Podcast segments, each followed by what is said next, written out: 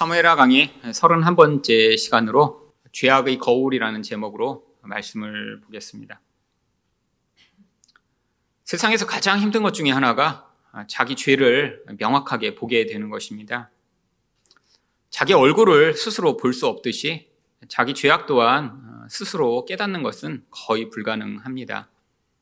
죄악이라는 것이 어떠한 행동이나 말로 튀어나오기 전에 이미 마음 안에서 욕망을 자극하여 만들어진 내적인 경향성이기 때문에 그 죄가 어떤 큰 결과로 나타나기 전에 그 죄를 인지하고 본다는 것은 거의 불가능하죠.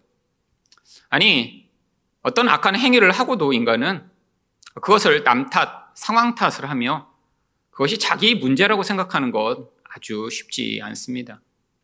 결국 인생 가운데 그래서 가장 힘든 일 중에 하나가 자기 죄를 직면하며 그것을 인정하는 것이죠. 그런데 가끔씩 성도들 가운데 자기 죄를 문득 깨닫게 되는 경우들이 있습니다. 그래서 이런 신비한 일은 그냥 일어나거나 그 사람이 성숙했기 때문에 일어난 것이 아니라 하나님이 성령과 말씀으로 그 인생에 찾아오시는 은혜가 있었기 때문에 나타난 결과입니다. 오늘 다윗도 이전에 큰 죄를 저질렀는데 그것을 오랫동안 깨닫지 못하고 있었습니다. 근데 하나님이 나단 선지자를 보내셔서 그에게 말씀하시고 그 말씀을 들을 때 성령으로 역사하셔서 그가 그 죄를 진심으로 회개할 수 있도록 하신 것이죠. 만약에 이런 개입이 없었다면 내적으로 심각한 고민과 갈등을 하지만 그 죄를 직면하지 않고 여전히 그것들을 자기 것으로 여기지 않았을 것입니다. 그런데 이렇게 하나님이 강력한 말씀으로 또한 성령으로 개입하시는 경우도 있지만 이것도 그것들을 받아들일 수 있는 그런 태도가 준비되었을 때 하나님이 그렇게 하시는 것이죠. 하지만 하나님이 일반적으로 우리 인생 가운데 이렇게 자기의 죄를 보게 하시는 일반적 다른 방법이 있습니다. 그것은 바로 가장 가까운 사람의 죄를 통해 결국 자기 죄가 반영된 그 죄악의 모습을 바라보게 하심으로 말미암아 결국 가까운 사람의 인생을 통해 나타나는 그 죄의 결과로 같이 고통하게 되면서 결국 거기서 죄를 깨달아 가는 것이죠. 그런데 다른 사람이 죄악 때문에 내가 그것이 나의 죄와 연관되어 있으며 또 그 죄가 얼마나 파괴적인가를 같이 고통으로 경험하기 위해선 그 정도 가까운 사람은 가족밖에는 없습니다. 가족 외에는 다른 사람의 죄를 반영해 보여줄 수 있는 그런 가까운 관계가 대부분 존재하지 않죠. 바로 지금 다윗이 그런 상황입니다. 지금 다윗이 행했던 모든 죄를 사실 이 암론이라는 다윗의 장자를 통해 그것이 반복되고 있고요. 또한 그 여파로 셋째 아들인 압살롬이 또 이 다윗의 죄악을 그대로 또 반복합니다. 다윗은 이 모든 자기로부터 말미암았던 그 모습과 똑같은 모습들이 자기 자녀들에게 반복되는 것을 보며 결국 남의 탓을 할 수 없는 상황에 처하게 되었죠. 물론 하나님이 이것들을 그렇게 시키신 것이 아닙니다. 이 인간의 욕망이라는 죄성의 그 근원적 모습이 비슷한데 이것들이 표출되는 그 상황 가운데 하나님이 이것들을 사용하셔서 이 다윗이라는 한 사람이 이 죄악의 참혹함과 고통을 더 깊이, 더 뚜렷하게 목격하며 이 죄의 강렬한 힘을 경험하도록 하신 것이죠. 결국 우리에게 주어진 이 가족이라는 존재가 이렇게 자기의 죄악을 반영하여 비추는 죄악의 거울과 같은 역할을 할 때가 많이 있습니다. 가족을 통해 드러나는 이런 죄악의 모습을 보면서도 깨닫지 못하고 있다라고 하면 이것은 지금 심각한 상황에 있는 것이죠. 아니, 말씀으로도 깨닫지 못하는 사람이기에 하나님이 가족을 통해 이렇게 죄악을 보여주고 계신데 아니, 그것을 통해 자기의 모습을 발견해야 하는데 그래서 깨닫지 못하고 남 탓만 하고 있다면 지금 사실은 하나님의 백성으로 하나님이 그 죄에서 벗어나도록 이끌어 가시는 그 하나님의 여정을 지금 받아들이지 못하고 있는 것입니다. 그렇다면 지금 이 다윗의 아들들은 어떻게 이 다윗의 죄를 반사하여 보여주고 있나요? 죄악의 거울에 무엇이 반사되는지 첫 번째로 거짓말이 반사되어 드러납니다. 1절 상반절 말씀입니다. 그 후에 이 일이 있으니라. 그러면 여기 나와 있는 이 그 후에는 우리가 11장과 12장에서 보았던 다윗이 범죄하고 또한 그 결과로 자기 아들까지 죽고 아주 고통스러운 과정이 다 끝난 그 모든 여정을 지금 포함해서 이야기하는 것입니다. 다른 말로 이야기하면 바로 이 13장은 앞에 나오는 11장, 12장과 아주 밀접한 관계를 맺고 있다라고 하는 것이죠. 도대체 무슨 일이 이 일과 밀접한 관계를 맺고 있나요? 1절 하반절입니다. 다윗의 아들 압살롬에게 아름다운 누이가 있으니 이름은 다말이라 다윗의 다른 아들 암논이 그를 사랑하나. 지금 다윗은 여러 아내를 통해 여러 명의 아들들을 두고 있습니다. 지금 이 암논이라는 아들은 장남이에요. 그런데 이 압살롬이라는 셋째 아들과 어머니가 다릅니다. 암논은 아히노암이라고 하는 여인의 아들이고요. 압살롬은 그스왕 달메의 딸 마가의 아들입니다. 이복 형제죠. 그런데 이 압살롬에게 자기 누이가 한 명 있었는데 그 여인의 이름이 바로 다말이고요. 이 암논과 다말은 그러니까 배달은 형제인 것이죠. 근데 문제는 이 압살롬이 아주 아름다운 사람이었듯 그의 누이 다말 또한 아주 아름다웠었다고 이야기합니다. 결국 그 아름다움에 반해 암논이 그를 사랑한 것이죠. 근데 여기 나오는 이 사랑은 단순한 그런 사랑이 아니라 굉장히 정욕적인 사랑이었음을 알 수 있습니다. 결국 그것이 그에게 상사병을 불러일으킵니다. 2절입니다. 그는 처녀이므로 어찌할 수 없는 줄을 알고 암논이 그의 누이 다말 때문에 울화로 말미암아 병이 되니라. 여러분 처녀라면 오히려 더 잘 된 것 아닌가요? 아 누군가를 좋아했는데 알고 보니까 유부녀예요. 아 그럼 이거 더 심각하잖아요. 근데 처녀라, 어 처녀네? 그럼 잘 됐잖아. 이제 내가 연애할 수 있잖아. 라고 생각하는 것이 아니라 처녀라는 것을 알게 된 그 순간 사실은 이 암노는 그 사실 때문에 병에 걸릴 정도로 내적으로 갈등을 경험합니다. 이것만 보더라도 사실 이 암론의 사랑이 정상적인 사랑이 아니라는 것 사실을 알 수 있죠. 근데 이 처녀라는 것이 왜 이렇게 이 암론에게 갈등을 불러일으키는 요소가 되었을까요? 사실은 처녀이기 때문에 그 처녀성을 자기 쾌락을 위해 빼앗는 것 자체가 지금 율법으로 금지된 상황이기 때문입니다. 단순히 그냥 좋아해서 교제를 하고 그 사람에 대해 알아가고자 하는 게 지금 이 암론에게 중요한 이슈가 아니에요. 아니, 그거라면 지금 이렇게 갈등할 필요가 없죠. 친하게 지내고 대화를 하고 이야기를 하며 관계를 맺는 그게 목적이 아니라 바로 이 처녀의 처녀성을 빼앗아 내 욕망을 충족하고자 하는 이 욕구 때문에 지금 그게 문제가 되고 있는 것이죠. 왜죠? 이 처녀의 처녀성을 이렇게 빼앗아 버리면 그 여자랑 결혼하도록 성경의 율법은 정하고 있기 때문입니다. 신명기 22장 29절입니다. 그 동침한 남자는 그 처녀의 아버지에게 은 50세계를 주고 그 처녀를 아내로 삼을 것입니다. 그가 그 처녀를 욕보였은 즉 평생에 그를 버리지 못하리라. 아, 물론 지금의 기준으로 보면 이 율법은 아주 나쁜 율법입니다. 그냥 누군가 좋아하는 여자 있으면 그럼 강간한 다음에 아내로 삼아버리는 아, 그러라고 하는 것인가요? 아니에요. 당시에는 이 처녀성이라는 게 너무나 중요한 가치이기 때문에 아, 이렇게 한 여인의 처녀성을 빼앗아 버리는 순간에 이 여인은 앞으로 평생 결혼하지 못하고 아주 고통스러운 상황 가운데 처하기 때문에 이런 이 여자를 보호하고자 하나님이 정말로 절대적으로 책임지지 않는 그런 상황을 지금 방지하고자 이런 율법을 주신 것이죠. 여러분, 근데 또 문제가 있습니다. 아, 이렇게 결혼을 하려면 관계가 지금 이복 누이면 관계가 안 되는 거예요.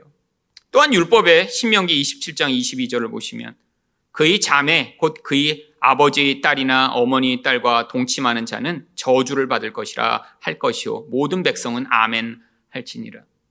여러분 율법에 의하면 이런 이복 누이, 이복 오빠와 결혼하지 못하도록 되어 있었습니다. 이게 문제가 된 거예요. 지금 암노는 이 여인을 지금 성적으로 지금 사랑하고 있는 것입니다. 아, 그래서 이 여인을 어떻게든 내 욕구를 충족할 대상으로 바라보는데, 아, 그래서 이 여인의 그런 처녀성을 내가 빼앗아 버리는 순간에 이 여인과 결혼을 해야 되는데 또 결혼하는 것 자체는 율법으로 막혀 있어요. 그러니까 이러지도 못하고 저러지도 못하는 이 내적 갈등이 병이 날 정도로 만들게 된 것이죠. 그런데 꼭 이런 나쁜 마음을 가지고 있는 인간에게는 꼭 비슷한 부류의 친구가 존재하기 마련입니다. 3절 말씀입니다. 암론에게 요나답이라는 한 친구가 있으니 심히 간교한 자라. 이 간교하다라는 이 학함이라는 히브리어는 원래는 좋은 뜻으로 성경에서 대부분 사용됩니다. 아주 상황 판단이 빨라서 가장 적절한 판단을 내릴 수 있는 지혜로운 마음을 학함이라고 불러요. 근데 여기서 이 학함은 아주 악한, 간교한 그런 마음이기 때문에 똑같은 단어를 가지고 여기서는 간교하다라고 번역하고 있는 것이죠. 지금 이 요나답은 바로 자기 친구가 가장 원하는 것이 무엇인가 그 욕구를 꿰뚫었습니다. 그리고 거기에게 가장 그 욕구를 잘 만족시켜 줄 수 있는 방법을 지금 제시하고자 한 것이죠. 그것이 무엇인가요? 바로 거짓말입니다. 5절 말씀입니다. 요나답이 그에게 이르되 침상에 누워 병든 채 하다가 내 아버지가 너를 보러 오거든 너는 그에게 말하기를 원하건대 내 누이 다말이 와서 내게 떡을 먹이되 내가 보는 데에서 떡을 차려 그의 손으로 먹여주게 하옵소서 하라니. 지금 아픈 채 하면서 지금 병간호를 부탁해서 와서 그때 작업을 걸라라고 한 것입니다. 여러분, 거짓말이라는 게 무엇이죠? 자기의 욕구가 있는데 그 욕구를 정상적인 방법으로 충족할 수 없을 때 사용하는 악한 방법입니다. 그런데 여기에 이렇게 자세하게 이 거짓말을 통해 바로 이 다말을 강간하게 된 사건을 왜 기록하고 있는 것인가요? 이 과정 자체가 결국엔 다윗까지 연관되면서 결국 이 암론의 거짓말에 다윗이 걸려 넘어가게 되고 다윗이 모든 상황들을 허락하여 다말이 이 암론에게 가서 병수발을 들도록 함으로 말미암아 이 모든 일에 다윗이 책임이 있음을 보여주고자 한 것이죠. 거짓말이 결국 이 모든 결과를 가져왔는데 결국 이 거짓말의 이 모든 모습이 바로 다윗의 모습과 똑같이 닮아 있음을 보여주고자 하는 것입니다. 여러분, 바세바의 사건에서 다윗은 어떤 거짓말을 했나요? 사무엘하 11장 7절부터 8절입니다. 우리아가 다윗에게 이르되 다윗이 요압의 안부와 군사의 안부와 싸움이 어떠했는지를 묻고 그가 또 우리아에게 이르되 내 집으로 내려와서 발을 씻으라 하니 마치 지금 다윗은 전쟁에 관심이 있는 것처럼 전쟁 중에 있는 우리아를 불러 그에게 자세하게 물은 뒤에 아 그리고 집에 가서 잘 쉬어라고 지금 이 우리아를 독려하는 것 같지만 지금 거짓말하고 있는 거죠. 자기 죄를 감추기 위해 그 자기 욕구를 위한 목적으로 거짓말을 하고 있는 것입니다. 사실 이 본문에 나오는 이 악을 행하는 이런 암론이나 요나답과 똑같은 간교한 모습으로 진짜 의도는 감추고 다른 사람을 해하고 다른 사람을 자기 어떤 이용물이 되도록 만들 게 하려는 이 모든 모습이요. 여러분, 근데 이런 거짓말의 근원에 뭐가 있나요? 거짓말 자체가 존재하는 것이 아닙니다. 욕망이 없으면 거짓말은 존재할 수가 없어요. 내가 원하는 어떤 욕망이 있는데 이것을 정상적인 방법으로는 행할 수 없을 때 거짓말이 나오는 것이죠.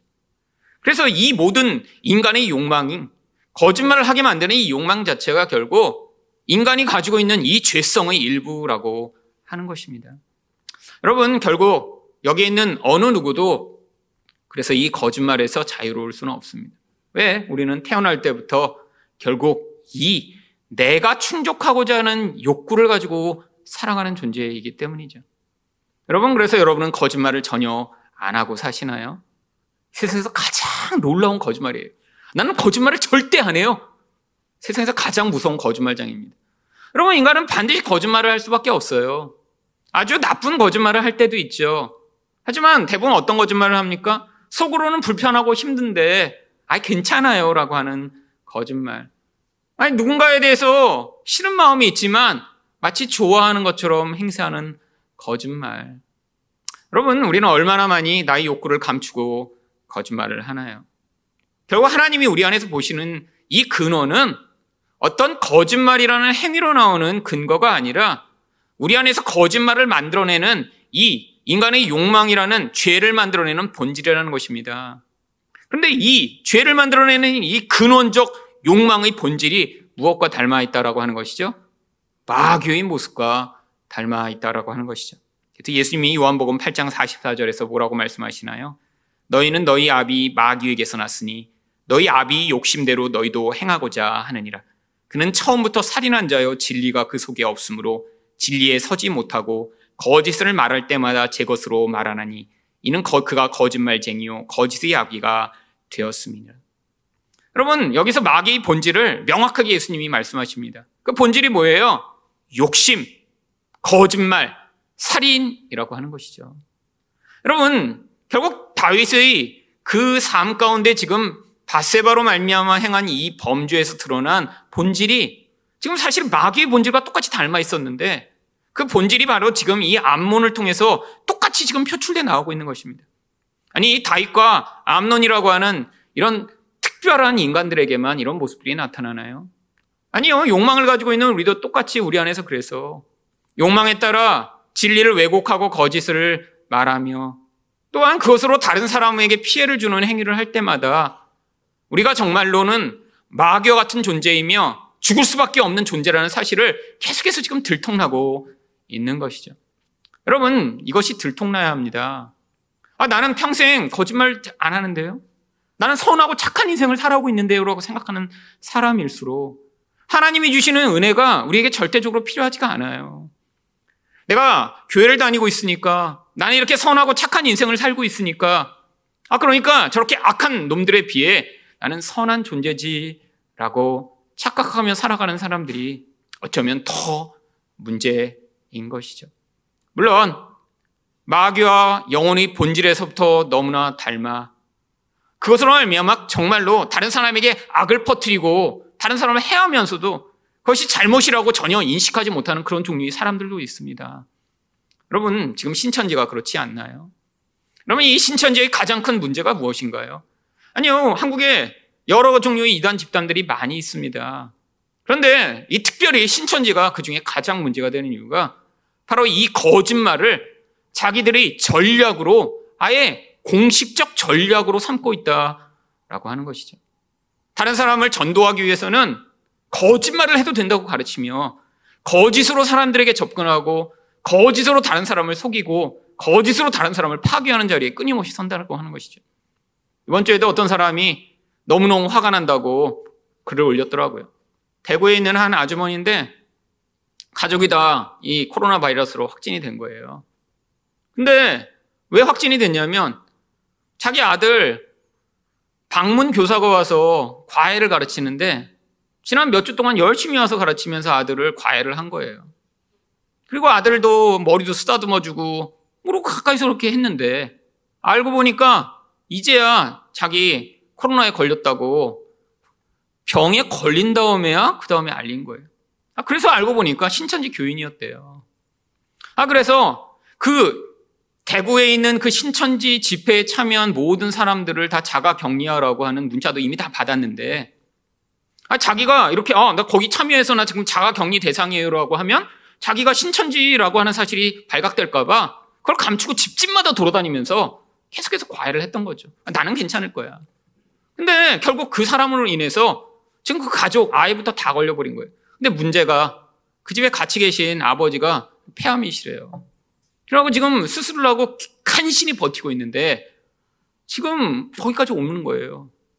그래갖고 너무너무 지금 이분은 멘붕인 거예요. 그러면 이게 바로 신체주의 문제 아닌가요?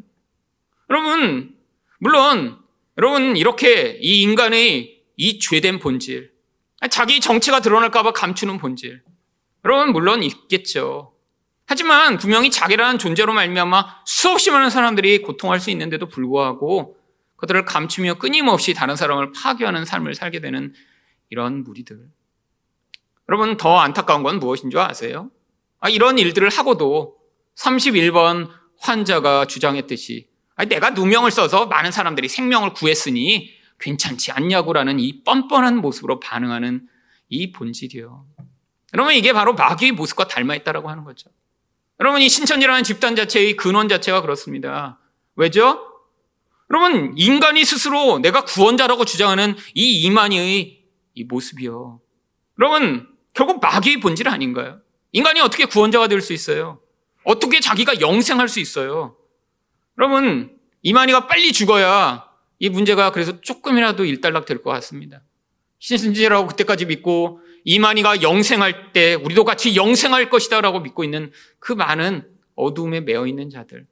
여러분 이게 단순히 그들이 미련하기 때문에 그렇게 된 것인가요? 영적인 힘입니다. 마귀로부터 특별한 그런 영적 권세를 받은 사람들의 영향력을 통해 많은 사람들이 지금 영적으로 사로잡혀 있는 것이죠. 어떤 영적으로 사로잡혀요? 인간의 근원 안에 있는 욕망, 세상에서 내가 지금 탈출하고 싶고 이 세상이 불편하고 불안하고 힘들고 두려운데 누군가 나에게 영생을 약속하며 이 세상은 곧 끝나버릴 것이니까 너희가 나중에 14만 4천 명이 돼 하나님 나라에서 왕 노릇하며 부자 될 것이라고 하는 이 거짓말에 속아 넘어가는 많은 젊은이들이 이 어두움에 사로잡혀 그 욕망으로 말미암아 끝이 없는 늪과 같은 이 신천지에 끌려가는 이 모습이요. 여러분, 그래서 우리가 기도해야 합니다. 무엇을 왜 기도해야 되나요? 여러분, 이런 진리가 왜곡된 이 시대 가운데 하나님이 진리를 다시 회복시키시도록요. 여러분, 근데 제일 안타까운 게 뭔지 아세요? 신천지에 포섭대 다니고 있는 대부분의 사람들이 교회 에 다니고 있었던 그런 사람들이라고 하는 것입니다. 여러분, 교회 다니면서 진리를 제대로 배우지 못했던 거예요. 아니, 교회 다니면서 예수만이 유일한 구원자라는 사실을 듣지 못해 어떤 사람이 너에게 영생을 주며 너 또한 그래서 죽지 않고 살 수 있다는 이런 거짓말에 속아 넘어갈 정도로 예수를 믿지 않고 교회를 다녔다는 사실이 안타까운 것이죠. 물론 신천지에 갔을 때 처음부터 이야기를 하지 않습니다. 성경을 가르쳐 준대요. 여러분 그 신천지가 가르쳐 주는 성경 공부의 방식을 조금만 성경을 아는 사람이면 말도 되지 않는다는 사실을 금방 알게 돼요. 여러분 하지만 그런 구멍투성이의 이야기를 듣고 금방 넘어갈 정도로 교회에서 말씀에 대해 전혀 무지한 채로 다니다가 결국엔 나중에 이만희가 너를 구원한다라는 그런 거짓말에 속아 넘어가도록 한국 교회가 말씀을 제대로 가르치지 않았다라는 것 자체가 결국 이 모든 문제의 시작이 된 것이죠. 여러분 그래서 우리가 기도하며 더 어려서부터 진짜 하나님 말씀이 무엇인가를 가르치고 우리 또한 배우고 그래서 그런 이 어둠의 영향력이 세상에 확산되어 나갈 때 진리로 이것들을 막아서는 그런 하나님 나라의 영향력을 확장하는 성도들이 되어야 할 것입니다. 두 번째로 죄악의 거울에 무엇이 반사되었나요? 강간입니다. 8절 말씀입니다. 다말이 그 오라버니 암논의 집에 이름에 그가 누웠더라. 다말이 밀가루를 가지고 반죽하여 그가 보는 데서 과자를 만들고 그 과자를 굽고 결국 거짓말을 해서 다마를 자기 집까지 불러옵니다. 그리고 과자를 굽도록 해서 그것을 먹기를 원하죠. 그리고 11절에서 본색을 드러냅니다. 그에게 먹이려고 가까이 가지고 갈 때 암론이 그를 붙잡고 그에게 이르되 나의 누이야 와서 나와 동침하자 하는지라. 미친놈 아니에요. 아니, 누이라고 부르면서 어, 내 동생아, 나랑 동침하자. 여러분, 근데 또 이렇게 말을 하면, 그러면 어떤 여자가 내 오빠? 어, 이렇게 답을 하겠어요? 아, 물론 요즘은 그런 사람들 많이 있더라고요. 뭐 만난 지 하루만 해도 같이 잠자리를 하고, 아, 이런 사람들을 세상에 널리고 널렸죠. 제가 깜짝 놀라는 경우들이 있습니다. 아, 일주일이나 만난 지 됐는데 아직도 같이 잠을 못 잤다고. 그럼 사람들이 답글을 달아요. 아, 바보 아니냐고, 고자 아니냐고. 그러면 요즘은 이상한 세상이 되어버렸어요. 아, 만나면 그냥 일단 잠자리를 한 다음에 그 다음에 그 사람과 사귈지 아니면 사귈지를 결정하는 그런 이상한 세상이 되어버린 세상에선 아, 이런 것이 통할지도 모르죠. 과자 갖고 오면 누이야 나랑 동침하자 네 오빠 아, 이런 답을 기대했을까요 정말? 여러분 하지만 다말은 정상적인 여인이었습니다. 그래서 12절 상반절에 이렇게 이야기합니다. 그가 그에게 대답하되 아니라 내 오라비여 나를 욕되게 하지 말라. 이런 일은 이스라엘에서 마땅히 행하지 못할 것이니. 그럼 굉장히 지금 절제해서 얘기했지만 아마 속으로는 이렇게 얘기했을 거예요. 이 미친놈아, 지금 무슨 짓을 하는 거야? 하지만 지금 절제해서, 오빠, 어, 왜 나를 욕먹이려고 그래? 이스라엘에서 이건 진짜 아무도 하지 않는 미친 짓이야. 여러분, 근데 이, 여기에 나와 있는 이 표현들은 사실 성경에서 다 이미 어떠한 특정한 사건들과 연관돼서 사용되었던 단어입니다. 특별히 이스라엘에서 마땅히 행하지 못할 것이라는 이 구절은 언제 나왔었냐면 창세기 34장 7절을 보시면 야곱의 아들들은 들에서 이를 듣고 돌아와 그들 모두가 근심하고 심히 노하였으니 이는 세겜이 야곱의 딸을 강간하여 이스라엘에게 부끄러운 일, 곧 행하지 못할 일을 행하였습니다. 이스라엘에게 행하지 않을 어떤 일이 일어난 것인가요? 바로 이 세겜이라고 하는 한 족장이 이 야곱의 딸 디나를 강간한 사건이죠. 절대로 일어나면 안 될 만한 그런 일이 일어났다는 거예요. 도대체 하나님의 백성의 삶에서 벌어지면 안 되는 그런 상황이 벌어졌다는 일이죠. 그리고 또한 다말이 자기 오빠에게 이렇게 얘기합니다. 12절 하반절입니다. 이 어리석은 일을 행하지 말라. 아, 바보 같은 일을 하면 안 돼. 라고 이야기하는데 이것도 또한 어떤 사건을 염두에 둔 것입니다. 여기 어리석은 일이라고 번역된 히브리어 네발라는 원래 나발이라고 하는 단어에서 유래된 것인데 이 나발이라고 하는 단어가 바로 사무엘상 25장 3절에 나오죠. 그 사람의 이름은 나발이요 남자는 완고하고 행실이 악하며 이 나발이라는 이름 자체가 바보, 멍충이 이런 뜻이에요. 아, 물론 이 나발의 이름 자체가 그의 진짜 이름은 아니었을 가능성이 높습니다. 여러분 그런데 지금 과거에는 어떤 사건들을 통해 아, 이런 일들을 통해 그 결국이 항상 어떻게 나타났죠? 디나를 강간했던 세겜도 죽임을 당했고 다윗을 모욕했던 나발도 죽임을 당했고 여러분 참혹한 결과로 끝난 어떤 사건들을 언급하며 절대로 있어서는 안 된 일이다라고 지금 이 다말의 입으로 지금 고백하고 있는 거예요. 여러분, 근데 문제가 있습니다. 여러분, 마치 다윗이 그랬듯이 우리아의 아내가 아니니까? 아니, 절대로 하면 안 되는 것 아니에요. 자기를 위해 생명을 바쳐 지금 전쟁을 하고 있는 그 우리아의 아내를 아니, 어떻게 하시려고요? 라고 하는 이 부하의 말을 듣고도 데려다 강간했던 다윗처럼 욕망에 사로잡혀 그 욕망이 그를 지배하게 된 이 노예에 빠진 인간은 결국 해서는 안 되는 일을 해버리죠. 14절입니다. 암논이 그 말을 듣지 아니하고 다말보다 힘이 셈으로 억지로 구하 동침하니라. 여러분, 소위 이야기하면 성폭행을 한 것이죠. 여러분, 강한 힘을 가지고 약한 여자를 때리며 폭행하는데 어떤 여자가 그것들을 이겨낼 수 있을까요? 여러분, 그런데 이 모습이 다윗의 모습과 똑같은 모습이기 때문에 여기에 이렇게 기록된 것입니다. 바로 11장 4절에 나오는 다윗이 전령을 보내어 그 여자를 자기에게로 데려오게 하고 더불어 동침하며 여러분 물론 다윗은 힘으로 폭행하고 바세바를 강간하지는 않았습니다. 하지만 이 주먹보다 더 강한 무엇을 가지고 있었어요?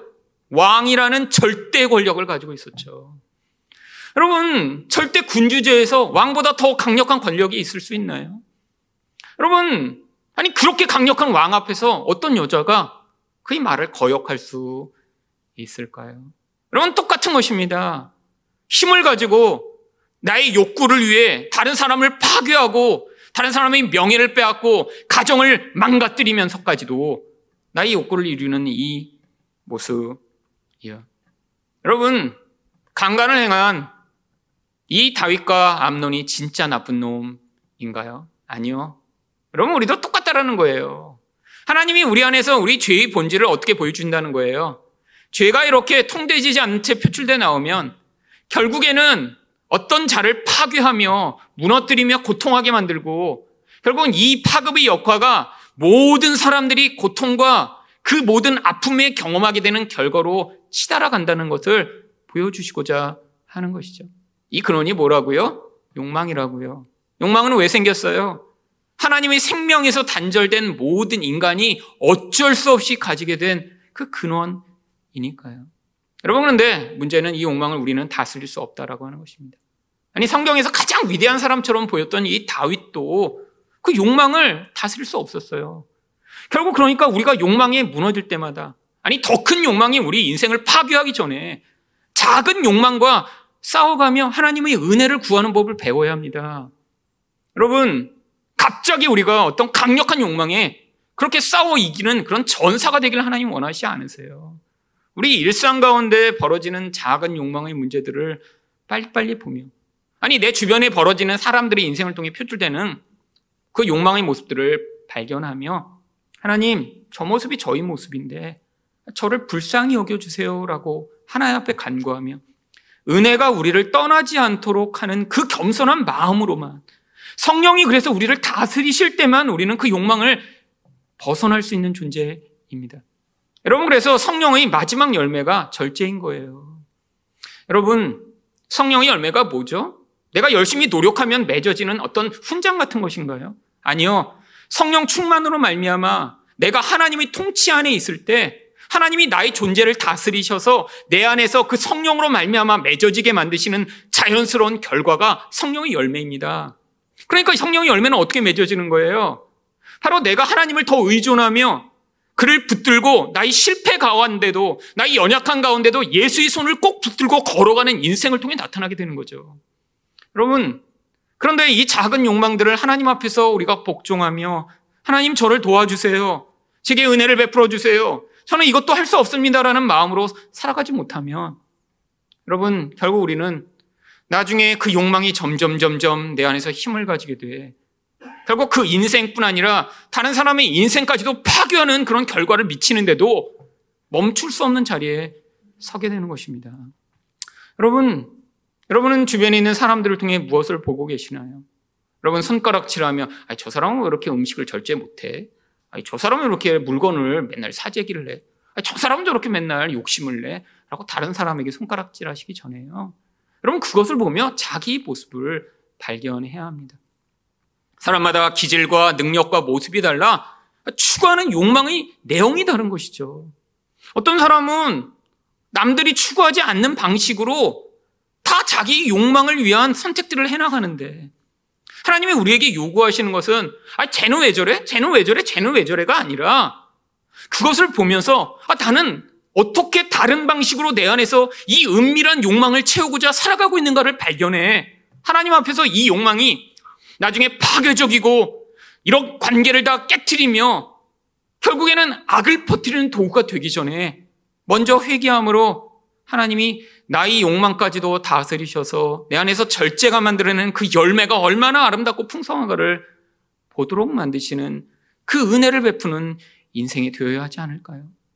여러분, 뭐 정말 정욕이 아주 팽창한 어떤 소수의 남자들만 이런 강간이라는 죄를 저지르는 것이 아니라 결국 우리는 다 이 욕망이 우리 안에서 팽창되게 되면 하나님과의 관계에서도 가늠하게 되고 이웃과의 관계에서 간음처럼 악한 영향력을 미치는 그런 존재로 살 수밖에 없는 게 우리들입니다. 그게 마귀의 모습이고요. 마귀는 결국 우리가 이렇게 다른 사람을 사랑하며 살아가야 될 존재가 나밖에 알지 못하고 나를 위해 끊임없는 선택을 하다 남을 파괴하는 인생을 살아가지 아니하도록 우리가 그 성령이 다스림 안에 살기를 원하시는 것이죠. 그래서 하나님이 우리에게 자꾸 눈을 열어 보라고 하시는 거예요. 여러분 다른 사람을 보며 지적이 아니라 그 모습을 볼 때마다 아니 더 가까운 사람을 통해 발견하실 때마다 아 저게 내 모습이구나 라고 생각하며 자신을 위해 그 대상을 위해 끊임없이 하나님께 기도하셔야 됩니다. 여러분 여러분 자녀에게서 여러분 가끔씩 보시지 않나요? 여러분 모두가 다 보죠. 여러분 자녀는 분명히 부모의 모습을 담게 되어 있습니다. 아니 전혀 다른 존재가 나왔어요. 부모의 모습이 정말 하나도 없어요. 그러면 유전자 검사를 해야죠. 그러는데 자녀를 키우다 보면 똑같아요. 근데 똑같은데 뭘 보시죠? 야, 저대로 그냥 놔두면 심각해질 텐데. 아, 위기감을 느끼시잖아요. 여러분, 근데 문제가 있습니다. 그렇게 위기감을 느껴 야단만 치고 비난만 하고 공격만 한다면 여러분 변화가 될까요? 여러분 이 욕망이 만들어내는 결과는 인간이 절대 다스릴 수 없습니다.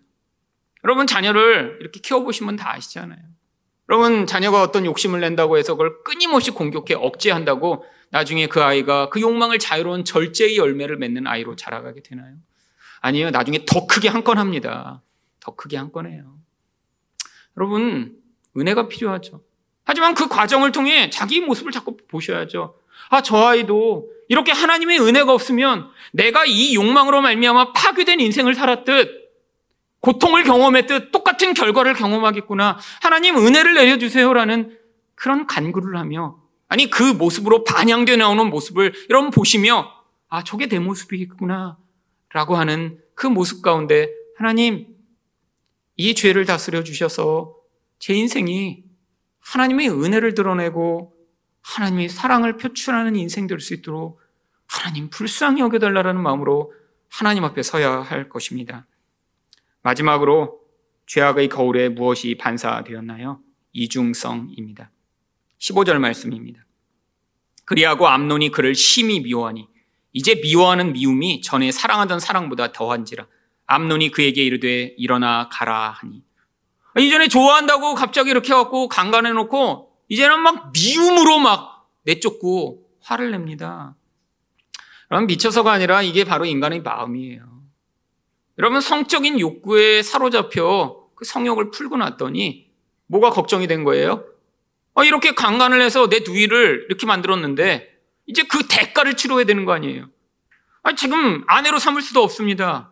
아, 그렇다고 이 문제에 대해서 지금 무슨 일이 벌어질까 안에 두려움이 막 밀려오기 시작한 거예요.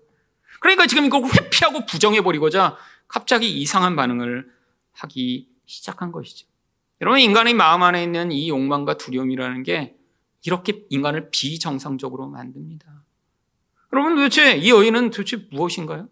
아니, 이렇게 해서 강간을 당해서, 그럼 오빠가 아니야, 내가 너를 인생을 책임질게. 내가 너무너무 사랑했지만, 우리가 이봉 누이지만, 그래도 아니 뭐 이복 누이가 이렇게 뭐 결혼하는 것도 가끔씩 가능하긴 하니까 어떻게 방법을 찾아서라도 내가 너를 평생 사랑하고 할게. 그러면 그 고통을 당했어도 아 뭔가 그래도 방법이 있겠지라는 생각을 할 텐데 갑자기 미친놈처럼 돌변하더니요. 17절을 보시면 그가 부리는 종을 불러 이르되 이 계집을 내게서 이제 내보내고 곧 문빗장을 지르라 하니 아까까지는 누이야 동참하자 하더니 이 계집을 내쫓아라. 여러분, 이게 바로 욕망과 두려움에 사로잡힌 인간의 모습이죠. 여러분, 성욕을 풀기 전에는 욕망에 사로잡혀 다가가다가 성욕을 풀고 났더니 이제는 그 두려움이 밀려와 두려움에 사로잡혀 이렇게 미친놈처럼 반응하는 이 암론의 모습이요. 여러분 도대체 이 다말은 무슨 죄가 있나요? 여러분 이 다말의 모습을 한번 보세요. 19절입니다. 다말이 재를 자기 머리에 덮어쓰고 그의 채색 옷을 찢고 손을 머리 위에 얹고 가서 크게 울부짖으니라. 여러분 고대에 정말 처녀성을 상실한다는 것은요 인생이 정말 끝장나는 것입니다. 그냥 죽음이 선고된 거예요. 여러분 살아있지만 그냥 죽은 거예요. 다시는 결혼할 수도 사람들 앞에 명예롭게 나타날 수도 없는 그냥 정말 낙인이 찍혀버린 인생인 것입니다. 여러분 이제 사형 선고가 내려진 거예요. 여러분 그 모든 슬픔과 고통과 아픔, 결혼을 위해 가장 소중한 이 처녀성을 잃어버리게 된 이 처녀의 슬픔과 눈물. 여러분 이게 정말 욕망과 두려움에 사로잡힌 인간의 무자비한 이중성입니다. 여러분 그런데 이 모습이 다윗의 모습을 똑같이 닮아 있지. 여러분 다윗이 바로 우리아를 대했던 모습이요. 여러분 다윗은 우리아를 전쟁 중에 있을 때 불러냅니다. 그리고 아주 친절하고 아주 배려심이 많은 것처럼 우리아를 대하죠. 3일하 11장 8절입니다. 그가 또 우리아에게 이르되 내 집으로 내려가서 발을 씻으라 하니 우리아가 왕궁에서 나가매 왕의 음식물이 뒤따라가니라. 아주 친절하게 집에 와서 꼭 쉬고 가. 그래서 음식물까지 보내줘요. 사랑하는 장군을 향한 그런 왕의 아주 사랑이 담겨 있는 것 같아요. 그리고 또 어떻게 반응합니까? 10절입니다. 다윗이 우리아에게 이르되 내가 길 갔다가 돌아온 것이 아니냐? 어찌하여 내 집으로 내려가지 아니하였느냐? 여러분, 정말 사랑이 철철 넘치는 왕의 배려인 것 같죠? 여러분, 근데 정말 우리아가 죽었을 때 이 다윗이 어떻게 반응합니까? 11장 24절과 25절입니다. 왕의 종 햇사람 우리아도 죽었나이다 하니 다윗이 전령에게 이르되 너는 요압에게 이렇게 말하기를 이 일로 걱정하지 말라. 칼은 이 사람이나 저 사람이나 삼키느니라. 아유, 뭐 전쟁하면 다 죽지 뭐. 아니 마치 아무 관심이 없고 관계가 없는 한 사람이 죽어버린 것처럼. 아니 전쟁하면 이 사람 저 사람 다 죽잖아. 걱정하지 말라고 그래 그까짓 거. 그러면 이런 무서운 이중성이요. 거왜 그랬죠? 이게 이 다윗의 무서운 욕망을 반영하는 모습이었기 때문이죠. 여러분, 다윗이 자기 죄가 드러날까봐 두려울 때는 우리아에게 친절하고 사랑이 넘치는 것처럼 잘하다가 이제 더 이상 자기 죄가 발각되지 않을 것 같으니까 자기 본색을 드러내며 아유 아무나 다 죽는데 뭐 걱정하지 마 라고 이야기하는 이 다윗의 무서운 이중성이요.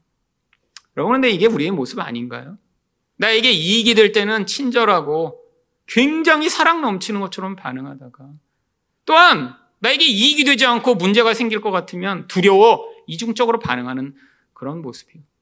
여러분 저는 대학생들을 가르치며 이런 모습 많이 봤어요.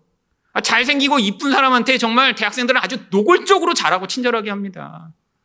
그래서 항상 문제가 돼요. 너무 노골적으로 잘하니까. 근데 그렇게 잘나고 이쁘지 않은 사람들한테는 사람들이 이렇게 관심과 사랑을 많이 안 줘요. 아니, 너무 노골적으로 하죠, 노골적으로. 여러분, 이게 인간의 본성이죠. 여러분, 근데 물론 나이가 들면 가치가 달라집니다. 다른 사람에게 내가 무엇인가 얻어낼 수 있는 그 기준이 다르죠. 아니, 20대 청년들이 다른 사람의 외모를 보고 관심을 기울이는 것. 아, 그거 당연합니다. 그거 못하게 이 죄를 가지고 이렇게 하면 어떻게 나쁜 놈들. 여러분, 그랬던 적이 있었죠. 그래서 교회가 이렇게 남녀 갈라놓고 이쪽은 남자, 여자 이렇게 천으로 이렇게 갈아놓고 아, 여러분, 남성분들, 여성분들 이렇게 한국에도 설교한 때 있었어요. 여러분, 그렇게 하면 한국 교회의 청년부는 사라지고 신천지만 점점 부흥할 것입니다. 여러분, 괜찮아요. 그렇게 되다 다 결혼도 하고요. 이제 그러면서 아, 이 외모가 전부가 아니구나. 이제 깨닫는 단계가 오죠. 근데 인생 가운데 사람이 그때 당시에 원하는 욕구들이 다르기 때문에 다른 방식으로 표출됩니다.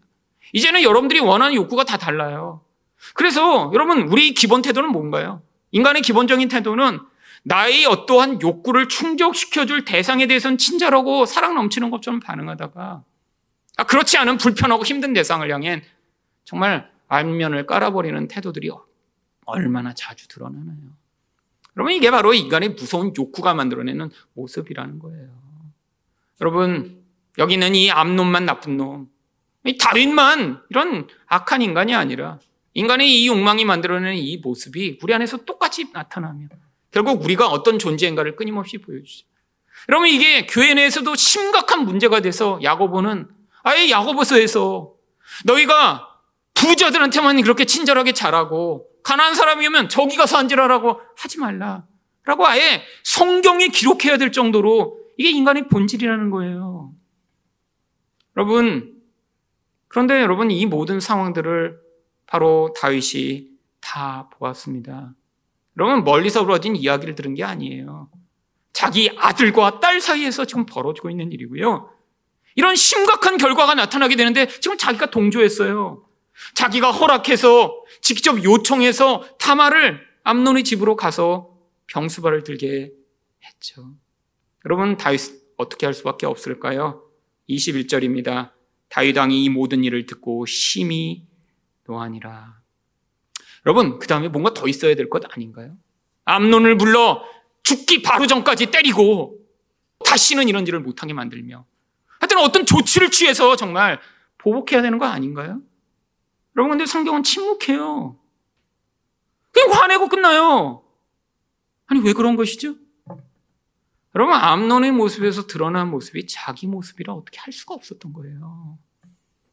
여러분, 이게 우리 모습 아닌가요? 여러분, 마비돼 버린 것입니다. 죄의 참혹함이 정말로 너무나 현저하게 드러났는데 그게 자기의 모습일 때 인간은 거기서 마비가 돼버려요. 여러분, 여러분이 여러분의 죄를 진짜 보셨나요? 아니, 다른 사람을 통해 표출되는 그 모습이 자기의 모습이라고 진짜 회개하며 하나님 앞에 나아가 보셨나요? 여러분, 그 죄를 심판하고 보복한다고 해결되지 않는다는 것 여러분 경험해 보셨나요? 하나님이 우리가 똑같은 모습으로 하나님 앞에 서 있는데 우리를 죽이시지 아니하고 하나님이 우리에게 용서를 베푸신 그 용서를 경험해 보셨나요? 어쩌면 이 다윗과 같은 반응을 할 수밖에 없는 게 우리 모습입니다. 여러분, 이 암론을 이런 모든 상황들이 벌어진 뒤에 심판하며 징계한다고 뭐가 달라지나요? 하지만 뭔가는 하긴 했어야죠. 뭔가는 하긴 했어야죠. 하지만 지금 이 다윗이 마비된 모습을 보여주고 있습니다. 이 죄의 참혹함을 봤는데 그게 너무 나, 나의 모습이에요. 내가 만들어낸 그 결과예요. 아니, 내 아들이에요. 장남이에요. 나랑 똑같이 생겼어요. 나랑 하는 짓이 비슷해요. 그런데 거기서 나의 모습이 똑같이 나타나 고통을 안겨주고 있어요. 여러분, 바로 이 과정이 우리 인생 가운데 하나님이 우리 죄를 보여주시는 과정입니다. 어쩌면 하나님이 그래서 우리를 가족으로 만나게 하신 거예요. 아마 동네에 이런 일이 벌어졌다고 해서 누가 이야기를 했으면 아마 다윗이 가서 당장에 심판했겠죠. 이 나쁜 놈의 자식들, 하나님 백성인데 어떻게 그렇게 이런 짓을 해? 라고 하면 아마 공정한 판결을 내릴 수도 있었을 것입니다. 근데 다윗이 이렇게 마비된 채 반응하지 못하는 이 모습. 결국 이게 바로 하나님이 계속해서 우리 안에 이 죄의 파괴력을 가까운 사람들을 통해 경험하게 하시는 과정이죠. 여러분, 여러분은 죄를 보실 때 어떻게 반응하고 계신가요? 이 나쁜 놈아, 너는 이런 짓을 저질렀으니까 죽어 마땅해라고 손가락질하며 비난과 정죄를 하고 계신가요?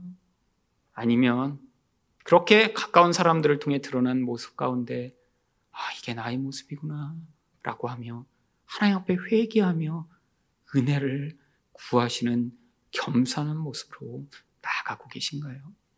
여러분이 작은 죄악을 볼 때마다 이 겸손으로 하나님 앞에 반응하실 때마다 죄가 그 무섭게 여러분이 영혼을 지배하던 그 자리부터 벗어나 하나님의 은혜가 여러분의 인생과 여러분 주변 사람들을 통해 나타나는 결과를 더 선명하게 보시게 될 것입니다.